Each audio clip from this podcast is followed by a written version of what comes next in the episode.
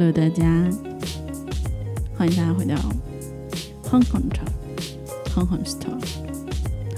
OK，hope you everyone can enjoy your time here. 我想今天是什么日子一点都不重要，重要的是你打开来了。好，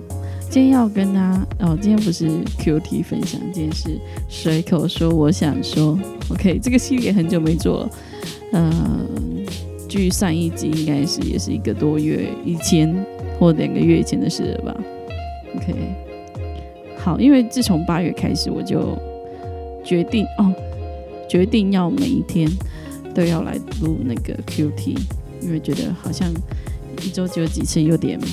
好像是是我太 lazy 还是嗯没有，反正就是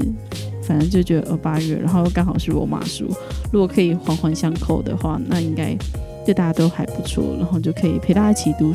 读圣经。好，今天我要谈一本书，我要谈这本书叫做《穿越时空看圣经：神国之境的失落与寻回》。啊，这首呃不是这首，sorry。这个这本书呢是刘晓婷牧师啊，就是呃这样好了，就是 Good TV 上面会有一个刘三讲古的那个刘三哈，他所写的一本一本书，其实它就是很简要的一个很简要的一个每一个每一个书卷的大概的内容，就是就是呃，他当然也是有加添自己，就是对这个这这个书卷的。呃呃，从另外一角度思考的的理解哈，所以所以大家都可以回去看。然后他一开始，我拿一个可能大家都不太熟悉的书，我来稍微讲，因为它还是有分段哦。它就是它所谓的分段是它的主题是神国之境嘛，所以是有首部曲、进行曲、奏鸣曲、圆舞曲。好，所以这每个曲目呢，它总共有四个 part，然后这四个 part 分别是呃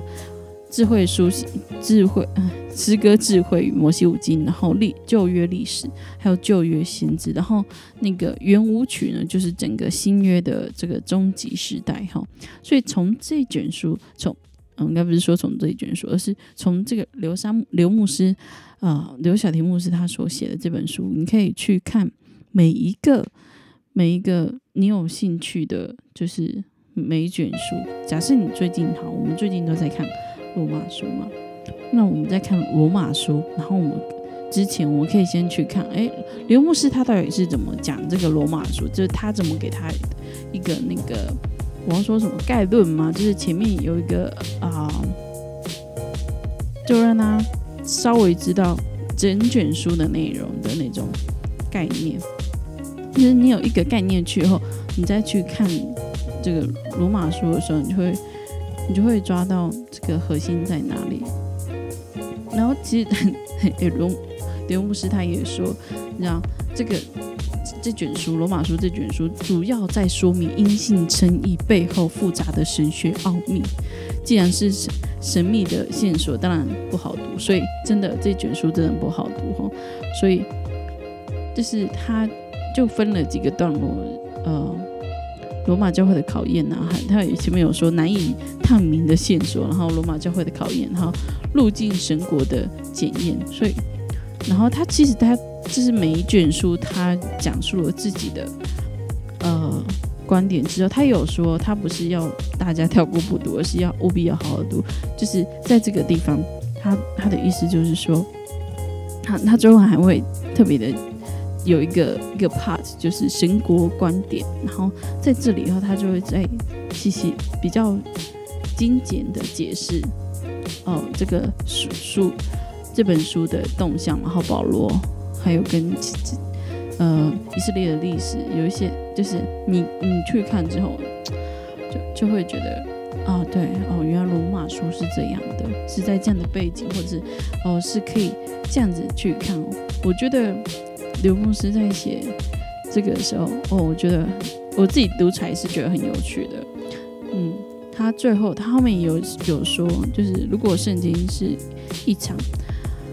应该说封底这边有有写说，就是如果圣经是一场丰富人生的飨宴，那这本书就是开胃小菜。